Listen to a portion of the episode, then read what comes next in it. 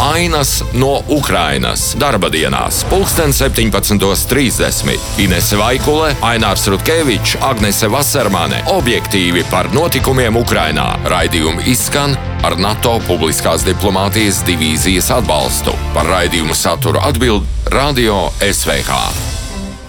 Studijā Inese Vaikule. Ukrainas armija notriekusi 32 no 46 lidrobotiem šahedi, ko pagājušajā naktī uz Ukrainu raidīja Krievija, tā ziņo Ukrainas gaisa spēki. Šahedi palaisti no Krimas un Primorsko Ahtārskas, Krievijas Krasnodars novadā. Pretgaisa aizsardzības spēki darbojās vismaz astoņos Ukrainas reģionos. Pēc Ukrainas armijas trieciena Feodosijas ostē un Krievu desantu kuģim Novočerkask ievainota vismaz 19 Krievijas karaflots jūrnieki, bet 33 skaitās pazuduši bez vēsts. Tā atsaucoties uz avotiem ziņo vairāki Krievu mediji.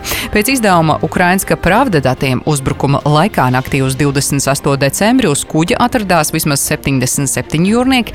Lielbritānijas aizsardzības ministrs Grants Šaps sociālajā tīklā X paziņojis, ka pēdējo četru mēnešu laikā iznīcināti 20% Krievijas Melnās jūras flotes. Krievijas agresiju apturēt varēs tikai pastāvīgs zaudējumu pieaugums tās armijas rindās, tā preses brīfingā vakar Kīvā žurnālistiem sacīja Ukrainas bruņoto spēku virspavēlnieks Valērijas Zalužnīs. Zaudējumi, ko cieši Krievija, apturētu jebkuru citu valsti, bet ne Krieviju, tā sacīja virspavēlnieks, piebilstot, ka Krievija nerūpējas arī par bojā gājušo atgriešanu. Ukrainas armijas ģenerālštāps šodien informēja, ka Krievijas karaspēka dzīvā spēka zaudējumi Ukrainā līdz šim rītam pārsnieguši 315 tūkstošu karavīru, diennakts laikā vien dzīvību zaudējuši gandrīz 800 kareivi. NATO veids nepieciešamās darbības Eiropas drošības garantēšanai, tā šorīt intervijā TV3 uzsvēra Latvijas vēstnieks NATO Māris Rieksniņš. Lūgts vērtēt bažas, ka Krievijas uzbrukums NATO nākotnē ir te neizbēgams. Rieksniņš atzīmēja, ka NATO ir definēti divi galvenie draudi - Krievija un terorisms, un attiecīgi tiek veiktas nepieciešamās darbības drošības stiprināšanai un NATO jaunu aizsardzības plānu iedzīvināšanai, kas paredz dalību valstu aizsardzību no pirmās minūtes un pirmā centimetra. Vēstnieks atzina, ka te ir divus gadus ilgais Krievijas karš Ukrainā nenoliedzami rada cilvēkos nedrošību, taču NATO ļoti labi apzinās riskus un veids nepieciešamās darbības pirmkārt, lai atturētu potenciālo uzbrucēju. Līdz šim NATO atturēšanas darbības allaž sasniegušas mērķi, tā uzsvēra Rieksniņš, kur skatījumā arī tagad NATO vēstījums Krievijas pusē tiekot sadzirdēts. Rieksniņš atzina, ka no Krievijas oficiālajiem kanāliem nāk daudz propagandas, kas vērsta gan uz valsts iekšieni, gan ārvalstīm, un kuras mērķis ir uzburt ainu, ka Krievijā viss ir kā esot kārtībā, bet ārvalstīs tās mērķis ir sēt bailes. Taču ticēja šai propagandai nevajagot uzsvēra diplomāts un kā piemēru minēja versijas par it kā sekmīgi notikušo Krievijas pāriešanu uz kara laika rūpniecību. Ja Krievijai būtu tik lieliska militārā ražošana, tad kāpēc tā joprojām meklē palīdzību no Ziemeļkorejas un Irānas retoriski, vaicāja vēstnieks, atgādinot, ka Krievijas cilvēku un tehnikas zaudējumi karā ir milzīgi. Runājot par NATO nākotnes izaicinājumu, ASV prezidenta vēlēšana iznākumu Rieksniņš neredz kā lielu risku NATO turpmākajiem attīstības virzienam, jo iepriekšējā pieredze nav liecinājusi, ka cita prezidenta vadībā būtiski samazinātos ASV atbalsts mūsu drošības vajadzībām.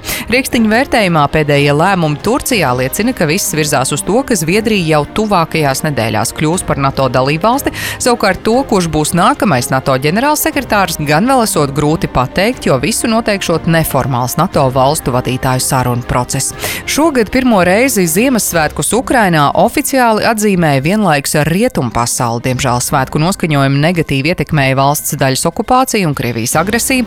Ukrainas prezidents Valdimirs Zelenskis jau jūlijā parakstīja dekrētu par Ziemassvētku atzīmēšanu 25. decembrī, nevis Krievijas pareizticīgo baznīcas noteiktajā 7. janvārī. Dekrētā norādīts, ka Ukrainas tautai ilgu laiku uzspiesta Krievijas ideoloģija gandrīz visās jomās.